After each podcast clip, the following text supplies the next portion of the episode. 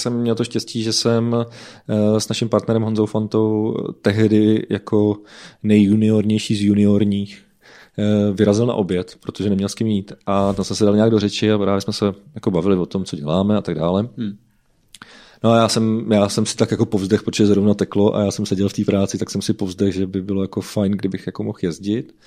A nějak víc jsme se o tom bavili, až, až v podstatě Honza přišel s tím, že by to šlo nějak udělat. A na to vznikla vlastně naše dohoda, jak když poteče a nebudu mít závazky vůči, vůči klientům nebo někomu dalšímu, tak v podstatě můžu vyrazit na tu vodu. Mm-hmm. A pak samozřejmě v noci to dodělat nebo následující dny vlastně tady tu, tady tu věc jakoby nahradit. Mm-hmm. Což v tu chvíli pro mě byla prostě jako spása, která, která způsobila, že jsem asi ten nejloajálnější zaměstnanec, kterýho E Y má. A taky, že jsem se často probouzel v pět ráno s obtisnutým klávesnicí na, na čele. Když člověk jako dorazil domů po celém dni, kdy lítal někde po Jizerkách nebo Krkonoších, pak to odřídil zpátky a v tu chvíli otevřel ten počítač, tak, tak občas se vyspal i na něm. No.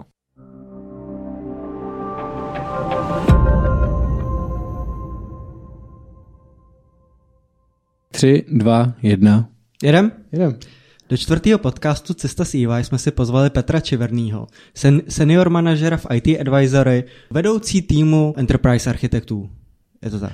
Je to tak. Je Ty to jo, tak. Hezky jsme to zvládli. Zvládnu jsem to představit. Ahoj Petře, díky, že jsi dorazil. Ahoj Kuci. Díky, díky, že jsi přišel. Když se vlastně člověk zeptá v E Y, kde je tam jako ten největší blázen v té firmě, uh-huh. tak většinou všichni jmenujou tebe. Nevíš proč? Hmm. Asi to tak už bude. My jsme se tady před chvilkou bavili o svých adrenalinových koníčkách. A co všechno děláš? Co tě baví?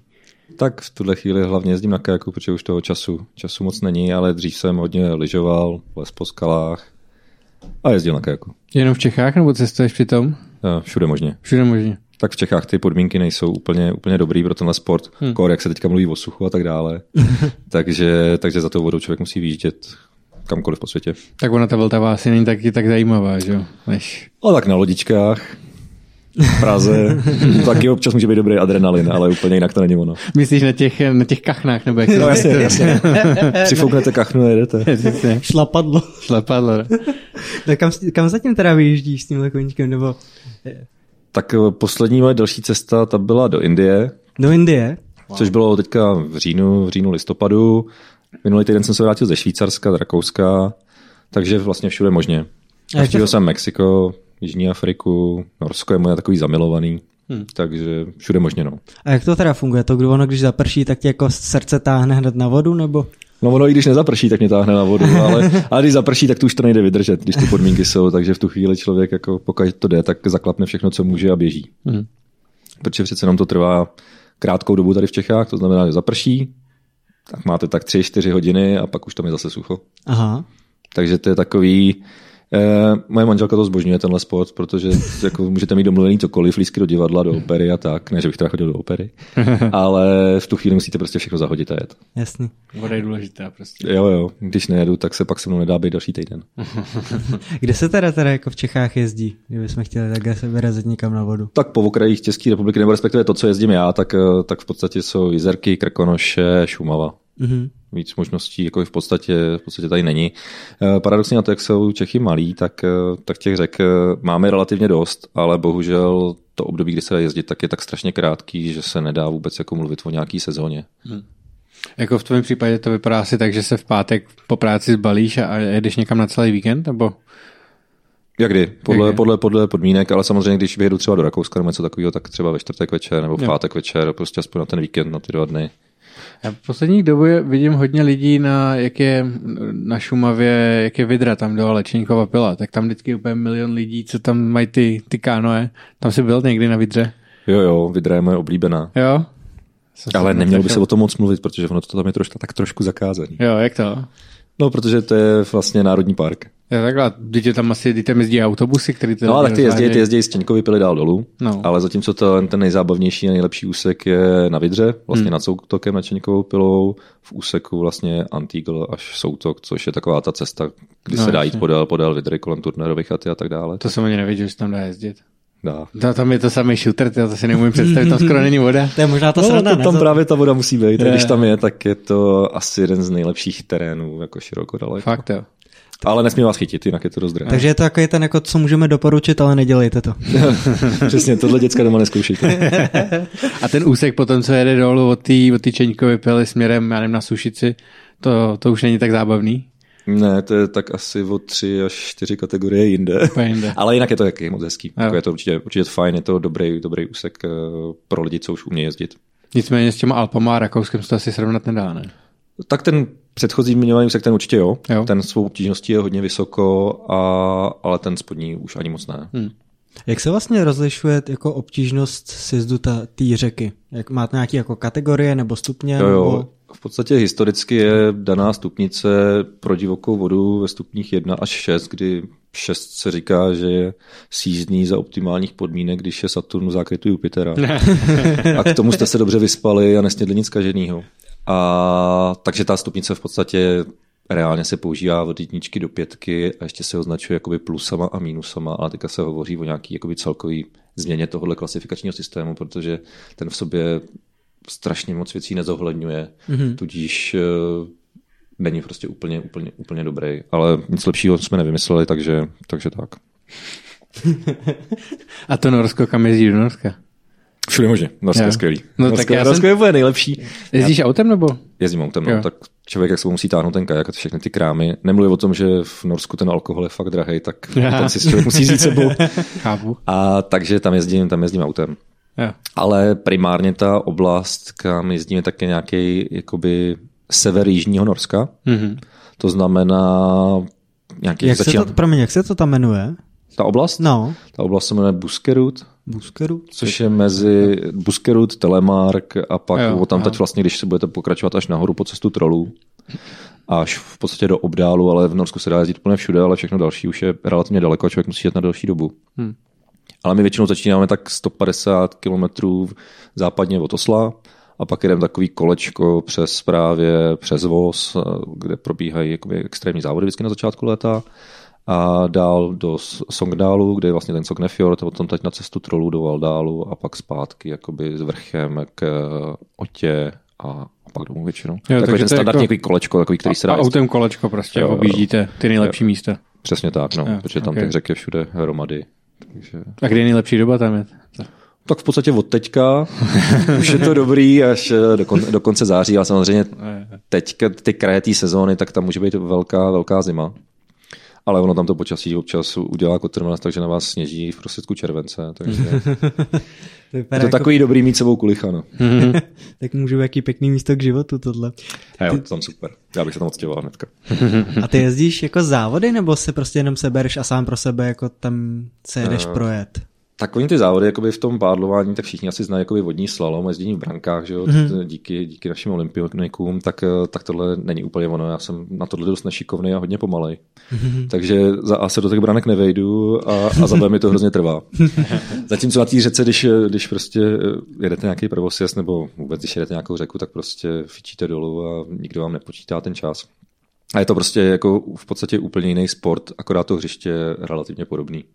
A mě jak to popisuješ, jak jezdíte v Norsku kolečko autem po těch nejlepších řekách nebo těch nejlepších místech, mi to připomíná taky jako lyžování někde v Alpách, že člověk normálně tam jede, tam si lyžuje na různých těch rezortech, na těch sjezdovkách a pak za týden jede domů.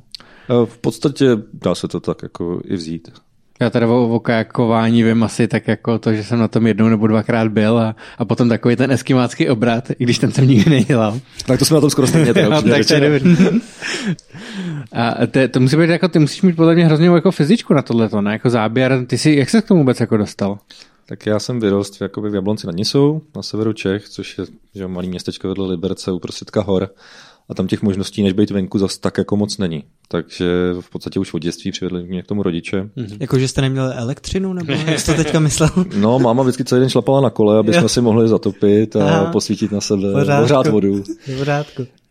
Ale tak jako to vybití je nějaká kultura, takové věci, tak tam mě to nezajímalo, protože jsem mohl běžet ven do lesa, to bylo Aha. hrozně jednoduchý a pohodlný a fajn. Hmm. Takže, takže i díky tomu jsem prostě lyžoval, jezdil na vodu, protože právě některé ty úseky v Čechách, co jsou, tak jsou, tak jsou kousek od Jablonce. Hmm. Takže to jak nějak jako vyšlo a tím, že dřív se prostě relativně hodně jezdil, ten můj táta, tak mě právě na tu vodu bral. Mm-hmm. A ta Indie, tam, ta je ta v celku velká, kam jsi tam byl teď, když jsi říkal? E, my jsme byli v oblasti Untarakantu, což je, řekněme, nějakých sto padesát kilometrů severně od té horní hranice Nepálu, mm-hmm. takže takový ten cíp těch indických Himalájí, je to asi dvě stě padesát kiláků od Dillí severně. Takže hmm. slabých dvanáct hodin cesty. Jo, možná i víc, jo. No, bylo to dvanáct hodin a bylo to strašný. Hmm. A takže tam jsme byli, ale tam to byla taková, relativně ten náš výlet byl taková relativně pohodová záležitost, že nebylo plánem v podstatě žádná, žádná velká expedice, kterou jsme si z toho stejně nakonec trochu udělali. Ne úplně cíleně, ale, ale to, to se prostě stalo. Tak jednou takový jeden int nám řekl, který se jmenuje Šalap, pro něj není nic problém a všechno je úplně v pohodě a tak dále, tak nám řekl, že tam na té jedné řece, která se jmenuje Pindar, tak je tam pravostranný přítok, který asi nikdy ještě nikdo nejel. Ukázal nám satelitní snímky z Google Earthu, což jsou fakt super, akorát byly asi z jiný řeky. A, a říká, no tak kuci, já si myslím, že to bude dobrý, to bude tak deset kiláků pěšky s loděma na zádech, to byste měli jet. Tak mm-hmm. samozřejmě to mě hnedka nadchlo. Mm. A tak jsem ten padesátikilový kajak plný krámů jako hodil na záda a těch deset kiláků se vydal jako odťapat, aby jsme si teda mohli sjet ten přítok, který se jmenoval Sunda Dunga. No ale začalo to tím, že jsme začali stoupat po takových jako točitých schodech a když už i supy lítaly pod náma, tak jsme pokračovali dál nahoru. A v tu chvíli jako už nám jako začalo reálně jako docházet, že jsme se pustili asi do pěkné blbosti. Hmm. Ale ta cesta dolů byla snad ještě asi horší než dopředu, co jsme si teda mysleli. No nakonec jsme najmuli nějaký nosiče a po dvanácti hodinách jsme se teda dostali někam, kde jsme mysleli, že nasedneme. Kdy kluci usnuli v podstatě v sedě. Jak jsme byli vyřízení, no to bylo asi v tři a půl tisících metrech nad mořem. Byla docela kosa. A ta sestava prostě na tohle jako úplně nebyla jako připravená, protože jsme s ničím takovým nepočítali. K tomu jsme měli relativně málo jídla, protože deset kilometrů člověk jde za hodinu, že jo. Hmm. A že by je šel dvanáct hodin, tak to nikoho jako nenapadlo. No a ráno, když jsme se probudili, tak jsme zjistili, že vlastně k té řece nejde slíz, protože tam jsou všude kolmí stěny, ani tam není kde ukotvit lano, takže jsme museli z těch deseti kilometrů zase čtyři jít zpátky. Takže to byl takový začátek a to nás čekalo pět kilometrů na Sunda Dunga a pak sto padesát kilometrů po vodě právě po tom Pindaru, což je přítok v podstatě Alaknandy a to je jedna ze zdrojnic jakoby Gangy. Hmm. Jaká, jaká to je úroveň té obtížnosti? To se relativně těžko hodnotí vzhledem tomu, v jak exponovaném prostoru jste, protože tam, když se vám něco stane, tak je to takový špatný. Mm-hmm. Ale ta obtížnost byla něco kolem ne, čtyři, čtyřka, možná pár těžších míst tam bylo. Tam mm-hmm. je část, která je takový zával v podstatě, kde se byl sesuv půdy, který se většinou celý obnáší a my jsme nějak jako o něm nevěděli, tak jsme to do něj trošku jako poslali. A ten byl, ten byl určitě těžší, ale tam jsme sjeli jenom pár peřejí, protože ten zbytek byl v podstatě jako nesmysl, kdy řeka se ztrácela jako pod zemí a mizela prostě pod kamenama. Ale jinak ta obtížnost byla kolem ty čtyřky. Jako nebylo to žádný drama. A ty jezdíš ty čtyřky, pětky, šestky? Nebo? Šestky ne. Šestky ne. Šestky ne. Ale tak občas, občas něco pětkovýho sjedu. To je ekvivalent černý sjezdovky teda, jo? Když si to převedu. Protože popravdě řečeno mě si ztratil v momentě, kdy si řekl, že si naložíš padesátikilometrový kajak na záda a jdeš deset kilometrů. Já už to taky nechci opakovat. To jako ta, ta sjezdovka je, je fajn, ten ekvivalent toho, protože tam máš tu lanovku, která tě zase odveze nahoru, že? Tak ono třeba v tom Norsku je to velká pohoda, tam člověk jako dojede na nasedací místo, tam schodí ten kajak, dá si to pivo chladit, že? Mm-hmm. Sjede tu řeku, vyzvedne si to pivo a je v pohodě a nemusí to nikam moc nosit. No, v té Indii to už takhle nebylo. Nebo stejně tak v té Africe, kde jsem byl, tak, tak tam to taky takhle nebylo. A člověk ještě tím, že to jede, jako je to řeka na víc dní, tak všechno táhne sebou. Hmm. To znamená, prostě máte tam naložený spacák, něco na sebe a samozřejmě jídlo, popřípadně nějaké věci na to, abyste mohli uvařit. Hmm. Protože ne vždycky se třeba podaří roztopit oheň. Hmm. Takže pak to musíte řešit, řešit jinak. No. A logicky to všude asi splavný není, takže občas musíte prostě nosit. Přesně tak. No. Hmm. Nebo když se člověk začne bát a roznosí se, tak pak nosí každou peřej. A to nikdy není dobrý. Tak ono jako trochu nevýhoda, že to je taky jako rizikový sport, že? Že jak říkáš, jsi prostě někde daleko od civilizace a kdyby se něco stalo, tak je to asi problém. To určitě jo, ale zase na druhou stranu to riziko se často eliminuje jednak tou partou, se kterou jedete, protože na vodu většinou takovýhleho charakteru nejezdíte sami. Což je docela vtipný, on je to takový týmově individuální sport, protože hmm. na tom kajaku to za vás nikdo nevyřeší, tam jste prostě sami. Hmm. Ale zase ta dynamika té skupiny je docela dobrá, právě to má docela spoustu jakoby, jakoby průmětů i do té práce, co dělám. Rizikový, no tak jakou rizikový to je, no může se vám, může se vám něco stát, jako, ale ty úrazy mi nepřijdou, že by byly tak jakoby běžný. Samozřejmě vždycky na jaře si přečtete, jak se tamhle někdo utopil na jezu a tohle to vždycky mi volá maminka úplně nadšená. Že? Zase se někdo utopil, no tak říkám, zase to byl nějaký ožralý. Hmm. Doplňte. Tak jako nějaký odřeniny, občas, občas jako naražený žebra, takové věci, tak ty jsou asi docela běžný. Zlomený nos je taky docela dost běžná záležitost, mm. když se člověk zakousne čelem do toho kajaku. A nebo pádlem. Mm. Z těch horších úrazů tak občas to jsou nějaké jakoby jako lehčí zlomeniny. A asi to nejhorší, co se může stát, tak je jakoby kompresní zlomenina bederní páteře, když člověk skočí z velké vejšky na plac a to tím kajakem. Jasně. Ale to se fakt jako bavíme o tom, kdy, o tom, když někdo jezdí jako prostě nějakou, jako řekněme, těžkou, těžkou vodu. Hmm. Není to úplně běžný jakoby pro člověka, co pojede tady na kamenici, že bys něco takového udělal. Hmm. Když mu teda nepomůžou kamarádi. Nebo ten alkohol. Nebo ten alkohol. Ale tak ono na vodě jezdit pod vlivem jako určitě není věc, jako, která by byla vhodná, dobrá, anebo třeba na tom, co to jezdím já, tak co by prostě tak mělo být. Hmm. My jsme trochu od, poodběhli od toho tématu, ale jak vlastně teda trénuješ, nebo jak se držíš kondici na tohle? Tak dělám, co se dá, ono s tou prací je to někdy těžký to skloubit, ale snažím se být tak dvakrát týdně na kanále v Troji mm-hmm. a tam se snažit vejít do těch branek, což většinou znamená, že akorát všechny rozhoupu. A... To Bávara Hradílek asi nebude úplně nadšenej, co? Ne, to je docela v pohodě. S Vávrou je to v klidu, to jsou jiný, to spíš ty jejich trenéři. Ale no, takže ten kanál dvakrát, dvakrát týdně, pak samozřejmě, když teče ta voda, tak, tak přímo na těch řekách to je vždycky nejlepší, jako prostě jet na řeku, než, než se plácat někde v betonovém korytě. A pak samozřejmě nějaká posilka, nějaký běhání. Já teda od přírody hrozně nerad běhám, takže, takže to běhání, jako to už opravdu musí být. A tak pro, ty, pro, pro tebe, když pládleš, tak spíš potřebuješ tu horní část těla asi, ne? By fungovala líp. No právě, že to není jako zdání klame. Ono pak člověk, když potřebuje z toho kajaku vylíz a přenést ho přes ty kameny velikosti rodinných domků a, a dřepujete s tím kajakem na zádech, tak, tak to úplně jako pohoda není. Takže, takže se hodí tam všechno. Jo, jo, je tam všechno hodně zapojený, jakoby ten střed toho těla, rovnováha, tyhle věci. Takže hmm. ten sport je daleko jakoby na to tělo jakoby komplexnější, než se po počátku zdá. Člověk si myslí, že všechno tahá rukama, ale úplně to tak, úplně to tak není.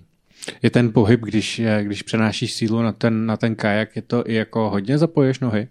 Myslím tím, určitě zapoješ že v kyčlích prostě, když tam sedíš v tom, tak je to takový, jakože já nevím, jak to popsat, ale já jsem na tom byl jednou a, a cel, celkově mi přišlo, že jako do určitý míry používáš jako celé tělo. Jo, jako, že to, když... je, to je určitě pravda.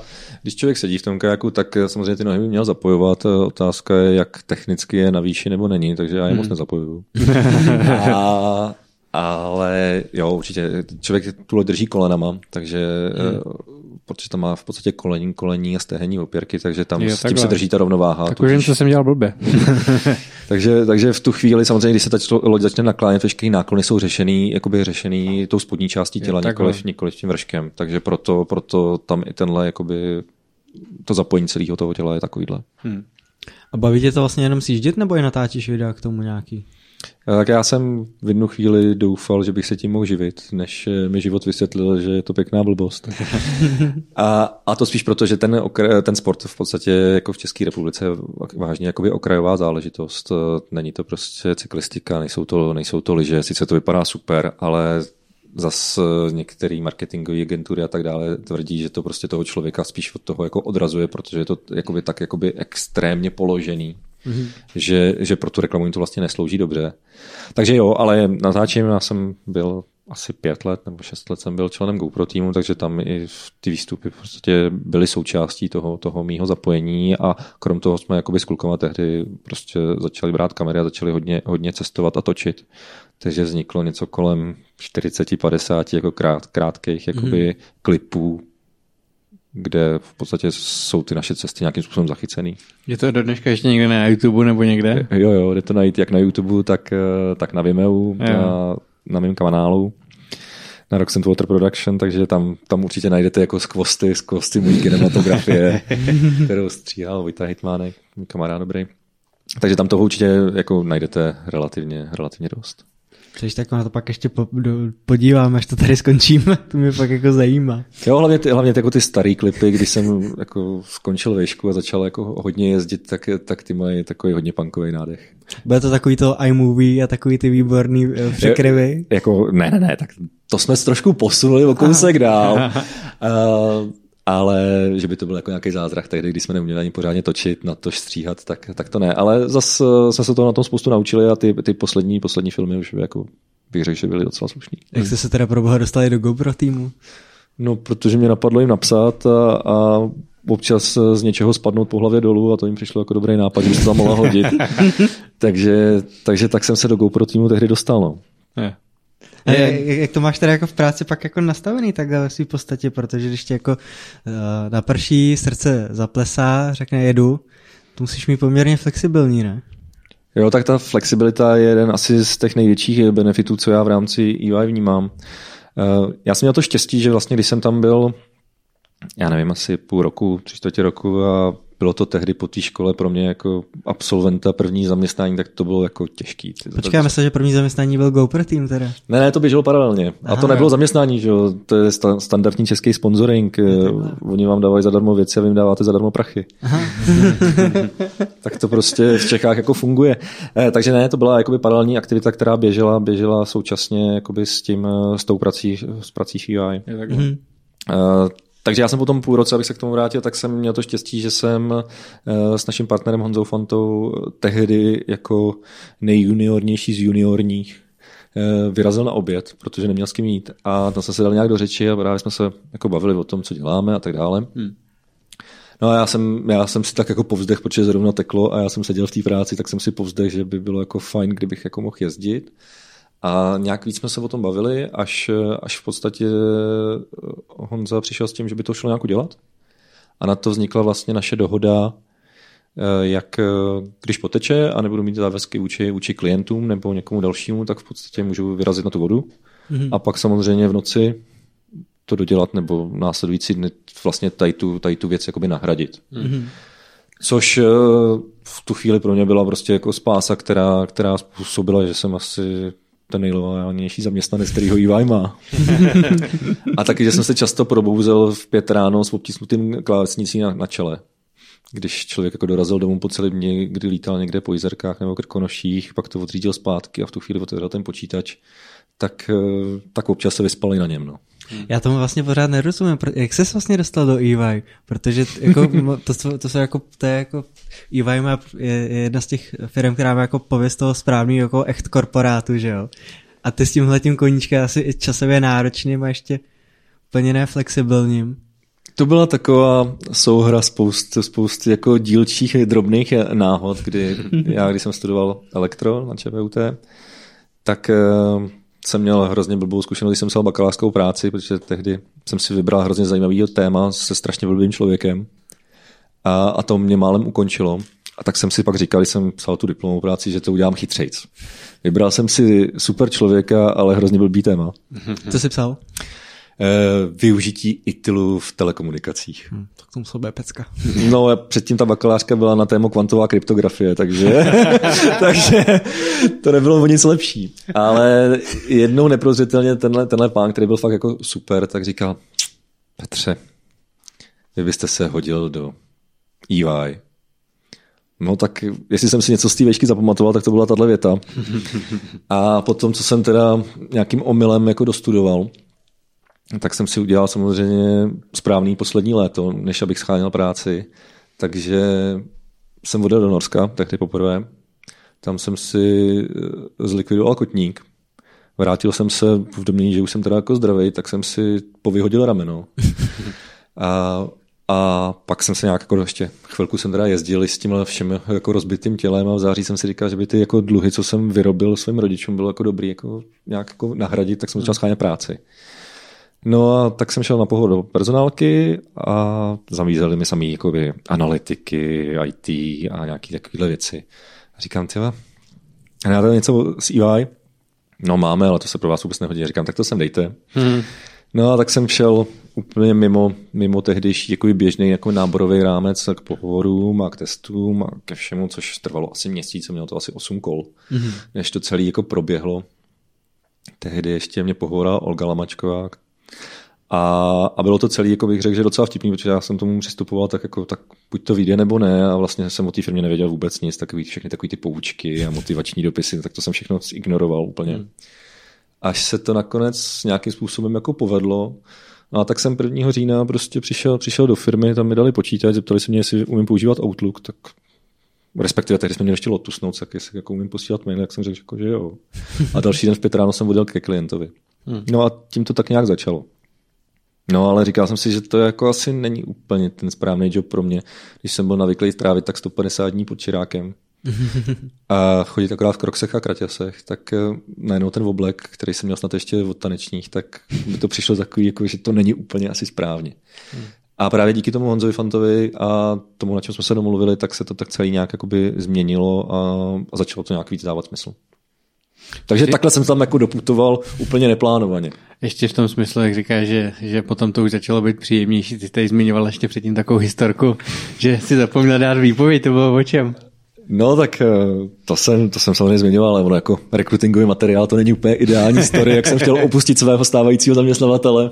A tady, to tady v tomhle podcastu to můžeš pustit, jo, neboj se tak, toho. No. Tak jo, tak tím, jak jsem říkal, že ty kroksy a tak, jakože to byla spíš ta cesta, kterou jsem chtěl jít a, a vůbec takhle jako nebejt korporátní, tak jsem si říkal, no tak dám si jako na rozmyšlenou a na konci zkušebky teda pošlu líbezbrief, že teda děkujeme vám, odejděte. A odjel jsem s klukama do Portugalska pádlovat, akorát tam nebylo moc vody, ale za to tam bylo hodně levný portský víno. Hmm, hmm. A poslední den mý zkušebky byl Silvestr. Takže asi si dokážete představit, že v deset hodin večer už tam byla taková nula, nula stupňů, tak prostě jsme se zahřívali tím portským. Tak jsem říkal, ještě chvilku a pošlu to, ještě chvilku a pošlu to. No a ráno jsem se probral a nic jsem neposlal. Takže v tuhle chvíli jsem fíval jedenáct let a musím říct, že mě to docela baví. Takže můžeme poděkovat portskému vínu. Co je vlastně obsahem tvojí práce? My jsme, se jako, my jsme ti jako představili jako toho vedoucího enterprise týmu nebo enterprise architektů. Co to vlastně je ta práce? Co tam děláte? Tak já v tuhle chvíli mám kolem sebe tým super, super lidí, kteří mají obrovský přehled v podstatě o tom, jak by podnik měl fungovat na té technologické stránce věci. Mm-hmm. To znamená, jaký systémy používat, jaký technologie, jak by to mělo být propojený, poskládaný, tak aby aby to dávalo prostě smysl, aby tam nebyly zbytečné náklady, aby to provozně prostě bylo rychlý, bezpečný a tak dále, když to velmi jakoby zjednoduším mm-hmm. na všech těch úrovních těch technologií. To znamená, ať už se bavíme o aplikacích nebo o podpůrné infrastruktuře, o sítích, o tom železe, o tom hardwareu, na kterém to pak samo stojí, nebo třeba o firewallech a bezpečnosti kolem toho. Takže v podstatě tenhle, tenhle tým nějakým způsobem se snažím, snažím řídit a dodávat klientům to, co, to, co po nás chtějí. Hmm, to znamená od nějaký frontend aplikace, kam chodí zákazníci, až po Wi-Fi, kam se připojí uklízečka. Uh, Řekněme. Můžeme to takhle zjednodušit, ale často spíš jde jakoby o návrhy a o ponenturu návrhu architektury systému, který se třeba zrovna budují. To znamená, že když si klient zaplatí implementaci třeba nového systému na platby v bance, tak při tom vývoji, tak většinou my jim děláme tu asistenci a říkáme, ano, ten, ten vývojář, ten dodavatel to vymyslel dobře, takhle by to šlo udělat, anebo, anebo to nějakým způsobem rozporujeme a, a řešíme. A nebo jiná část toho je, když si nás prostě zavolají do firmy a říkají, máme to tady takhle, co s tím udělat, protože je to neekonomický, drahý, upgrade toho prostě nerealisticky. Co, co s tím máme vlastně dělat? Protože ono, jak to živelně rostou ty firmy, hmm. tak často vždycky řekne, jo, já mám skvělýho kámoše, ten má super systém, to bychom mohli použít, tak se to nakoupí, že jo? Nějak se to prodrátuje, aby to spolu komunikovalo, takhle to bují a pak to je jak rakovina. A, a je potřeba to pak nějak řešit a ty firmy to hrozně bolí a ani třeba nevidí, jak do toho. Takže, hmm. takže tohle děláme hodně. Ale to je jenom část, já současně s tím funguji ještě kolem týmu projektových manažerů hmm. a vůbec takových těch věcí, které se nedají úplně snadno zaškatulkovat, nejsou jenom bezpečnost, nebo jenom audit, nebo jenom datové analýzy, ale je to něco prostě mezi nějaký mix, kdy je potřeba propojit víc, víc disciplín a ušít to tomu klientovi na míru, prostě vymyslet třeba nějakou transformaci, kdy se firma rozhodne, že chce začít fungovat jinak, prostě, že chce prostě dát třeba nějaký nový produkt, který do této doby prostě vůbec nějakým způsobem neprodávali, nefungovali, tak, tak třeba takovýhle věci pomáhám firmám řešit. Jak tě poslouchám, tak mi přijde, že jako vaším typickým klientem teda bude banka nebo nějaká státní instituce, nebo? V podstatě jakákoliv velká firma. Jakákoliv velká firma. Ale jsou to i státní instituce, i banky, pojišťovny, výrobní podniky, hmm. uh, prodejci aut, výrobci aut. A v podstatě jako opravdu cokoliv, co, co, co vás napadne v tuhle chvíli. Vidíš třeba nějaký rozdíl mezi státní správou versus těma soukromými firmama? Tak to je asi ten největší myslitelný rozdíl, jaký, jaký vůbec na tom trhu můžete, můžete najít. Hmm. Na druhou stranu všichni hodně jako skepticky přistupují k té státní správě a ty důvody jsou úplně pochopitelný a nedá se jako v tom nic vytknout. Ale dějou se tam ty největší a skoro nejkomplexnější projekty jakoby na českém trhu. A ono samozřejmě je to způsobený i tím, jakým způsobem se státní správa dostává k penězům. To znamená, tam, tam to není, že oni by vytvářeli, vytvářeli v podstatě jakoby nějaký finanční, finanční hodnoty, ale ty peníze dostávají od státu, hmm. takže se s nimi zase jiným způsobem dá nakládat. Hmm. A musí být samozřejmě v souladu se zákonama, který, který jasně dávají to, co se má dělat.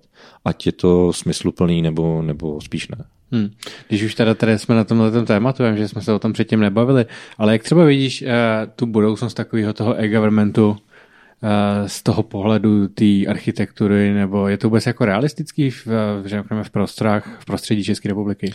Já si myslím, že to je ta asi jediná správná cesta, akorát je strašně dlouhá a daleko delší, než si myslíme, že bude. Hmm. Protože jak se v podstatě na český, v české politické scéně řeší všechny ty žabomyší války a tyhle věci, tak ty to hrozně brzdí. Protože ten e-government není v podstatě nad politickým zájmem. Vždycky je to součástí nějakého prohlášení té či oné strany a to samozřejmě poplatní tomu, jestli to, jestli to dotáhnou nebo nedotáhnou. Ale ten e-government je určitě cesta, kterou jít k úplný digitalizaci jako státní správy a toho, že nebudete muset nikam chodit. Protože to asi by takový ten největší projekt, který si člověk umí v tom tvém odvětví představit, že jo? To není jenom jako, že si, já si to vždycky představoval, takže si člověk udělá, nebo že prostě budeš mít apku v mobilu, tam budeš mít tu občanku a budeš prostě tam komunikovat. Verze, no. Přesně, ale ono zatím se skrývá určitě spousta, že jo, něco v tom, v tom zákulisí, t- t- technických řešení, to bude hodně komplexní. Tam těch věcí je prostě miliarda, který se musí dořešit. A shodou okolností já zrovna na tomhle projektu dělám. Jo. Takže na jednom nejmenovaném ministerstvu spolu právě s kolegy, který jsem zmiňoval, takže jako relativně do toho vidíme. A je to prostě hrozně komplexní záležitost, která zase, jak jsem zmiňoval, ten stát, v podstatě ten government náš, i to jejich í té narostlo s tím způsobem, jak jsem předtím zmiňoval a teďka je potřeba ten, ten bordel nějakým způsobem skonsolidovat a a narovnat, aby se daly tyhle věci dělat. Hmm. Což je bohužel běh na dlouhou dobu a naše volební období tohle úplně, úplně nenarovnává. Hmm. Hmm. Každý myslí krátkodobě a nikdo dlouhodobě. Je to tak, no. Tak je to poplatný tomu, že chcete být znova zvolení, takže děláte rozhodnutí, které ne vždycky dávají úplně, úplně smysl. Hmm. Ale to si myslím, že je viditelný, když se podíváte, co se děje a neděje na té politické scéně. Hmm. Mně teďko přišel docela zajímavý update uh, datový schrán, schránky, že to začíná být trošku víc použitelný. Uh, furt, je to, furt to není tak dobře použitelný jako e-mail třeba, ale už to jako se tomu začíná trošku blížit. Ale mně potom teda přijde, že to je strašně no, zkostnatelý no, a hrozný, ale, ale je to te, pravda. Teď byl právě trošku update, tak už to trošku vypadá o něco líp, jo. Ale potom zase asi pamatuju, já nevím, dva, tři roky zpátky, kdy začalo E E T i pro jako e-shopy a online obchody a tak dále, tak my jsme se to snažili nahodit. Ale to teda, to jsem myslel, že jsme ještě ve středověku. Jako jo. Ta, ta aplikace na to napojení, to bylo, to bylo fakt jak M S dos jako level, jo. To bylo hrozný. Tak je fakt, že já jsem v jednu dobu jakoby s klientama jsem se snažil zahraniční firmám poradit, jak s tím E E T, jak to vykomunikovat s tím úřadem a i ta, jakoby ta guideline, nebo respektive ta podpora ze strany tehdy toho finančního ředitelství, nebo kdo to tehdy hmm. vydával, tak to bylo nevídaný. Nicméně to musí řešit nějaká í té firma, která s tím asi ně, jako nějaký zkušenosti by mít měla. Tak tenhle konkrétní případ, jako nevím, jak byl řešený, ale v podstatě všechno ve státní správě je řešeno nějakou dodavatelskou í té firmou, protože, protože ty kapacity na straně toho, toho to je státu jasný, prostě nejsou z zjevných důvodů, takže, takže určitě zatím nějaká firma byla. Hmm. Hmm. Možná tomu odpovídá tomu taky tomu, jak vypadalo to logo té účtenkovky, že jo? To byla taková ta barevná ze školky. Duhová školka. Duhová školka. takový, takový to, když si já v šestnácti vezmu jako barvu, jedu někam natírat. No. Malování. Něco. Jak vlastně, ty jsi tady mluvil o tom svém týmu, jaký vlastně si k sobě berete lidi? Mají jako, mají jako podobný jako životní setup jako ty? Nebo jsou jako úplně rozdílný, musí mít nějaký jako rádi cestovat, nebo mít nějaký jako extrémní koníčky? Ne, vůbec ne. To bych, nevím, jak bychom ten tým pak naplnili, teda asi popravdě řečeno. Ale každopádně je to To je docela jako dobrá otázka, já jsem se nad tím jako nikdy nezamýšlel, ale ten tým je tak strašně různorodý, ale na druhou stranu prostě všichni nějak si tak sedíme minimálně, když mluvím o těch enterprise architektech a projekťákách, tak, tak je to asi nejlíp fungující skvadra lidí, aspoň z mýho subjektivního názoru, kterou jsem za tu svoji dobu a tu cestu vlastně s E Y, tak, tak jsem potkal. Hmm. A myslím, že tomu pomohla prostě shoda náhod, že to tak jako zrovna vyšlo a nějak jsme se tak jako navzájem popotkávali a, a dala nám, dává nám to smysl. A je docela vtipný, že ten tým v podstatě má hrozný jakoby rozptyl, ať už ve zkušenostech, tak i ve věku. To znamená, že tam máme kluky, kterým je dvacet pět a kterým je čtyřicet pět. A stejně to všechno šlape prostě tak, jak, tak, jak má, tak jak na té vodě. Kolik vás tam je? Super. Myslím si, že teďka v tuhle chvíli je to nějakých dvanáct, dvanáct ekvivalentů jako plného pracovního úvazku. Hmm. To znamená, že to bude nějakých šestnáct, šestnáct lidí. Ale do toho ještě pracujeme se spoustou subdodavatelů a pak samozřejmě s lidma z jiných týmů. Takže ono sice takhle, když si to rozškatulkujeme, tak je to nějaké jakýhle číslo. Hmm. Možná, možná ještě trošku větší, ale, ale ta skutečná množina lidí, se kterými já dělám, tak je, tak je několika násobně větší. Hmm. Jo, třeba, třeba právě jenom na těch projektech ve státní správě těch lidí je prostě desítky. Hmm. A rozšiřujete ty týmy teďko, nebo je v jaké fázi? Pořád. Pořád. V tuhle chvíli skáním strašné množství lidí, takže jestli to uslyší někdo, kdo by chtěl dělat se mnou nebo s mýma kolegama, tak určitě by to bylo fajn. Třeba ho vezmeš za odměnu do Norska. Za odměnu, to je pravda, protože já své kolegy za odměnu do Norska beru. Fakt je, fakt je, jsem to trefil. Letos už pořádáme třetí, třetí ročník vlastně akce E Y Goes to Norway. Mm-hmm. A, a zase, zase máme nějakých dvacet, dvacet kolegů, kteří, kteří vlastně se mnou vyrazí a na čtyři pět dní v Norsku, kdy jim dám trochu do těla a oni se pak spokojení vrátí spát. Tak to zní super. Kam, jo, jo. kam, kam jíříte dál teda? Jaká, kam bude jako ta další cesta? Teďka jako s E Y? Ne, no, ne, no, nebo, no, no, nebo moje? Si ta, to, to oboje klidně řekni. Tak my teďka jedeme do oblasti do Jajla, což je právě předěl toho Buskerudu, to je přesně na půl cesty mezi Bergenem a Oslem, aha, kde budeme u mýho kamaráda, který tam má outdoorovou firmu, Dagali Fjellpark, Fullon se to jmenuje. A protože se ta firma jmenuje Fullon, tak je takovýhle nějaký záměr toho celého zá, výletu je, kde tam prostě budeme, budeme máme na plánu aktivity na, na čtyři dny, pojedeme na rafty, pojedeme do kanionu, na kanioning, zkusíme vylíst na nejvyšší horu Telemarku, kde bude snít a pak jí sjedeme na igeliťáku dolů. A, a možná půjdeme teda... A ještě bychom měli vlastně přejet Hardangenvidu, což je ta náhodní plošina, která tam je, tak to bychom měli přejet na kole. Hmm. Takže uvidíme, jestli to všechno dopadne dále, dále počasí a vodní stavy, ale myslím si, že... To bude to... teďka v létě. Teďka v létě, no, v půlce srpna tam jedeme. Je. jedenáct, asi dvacet, tak, tak si myslím, že to bude dobrý. Já teďka nevím, jako jestli se máme ptát, jestli ti lidi jako najdou ve Florentínu, nebo mají tě spíš najdou na tom kajaku, víš, jak to poslouchám. No, bohužel mě spíš teďka už najdou víc ve Florentínu. Není to, není to tak, jak to vyznívá. Všichni říkají, jo, ty, jo, ty furt jezdíš, ty tady furt nejseš a ona to tak úplně není pravda. Hmm. Já, I když mám tyhle cesty nebo mám nějaký neplacený volno, tak stejně odpracuju to, co každý normální člověk, který má standardní, standardní dovolenou. Teda hmm. standardní E Y dovolenou, což je šest týdnů. Což byl mimochodem což teda je jeden z důvodů, proč jsem si tu firmu vybral. No, prodal to tam hezky teďka na konci. Tak, tak jo, jo. Moc krát, uh, najdou tě teda ve Florentínu, najdou tě asi na LinkedInu, najdou tě... Na Facebooku mě taky najdou. Na Facebooku tě taky najdou, i když tak můžu poslat někam e-mail, viď? Jo, jo, standardní, standardní e-mailová adresa i v E Y, takže to mě najdou taky. Bezva. Tak jo, moc krát díky, že jsi přišel. Taky super, díky. Ať se daří. Ať se daří. Čau. Čau.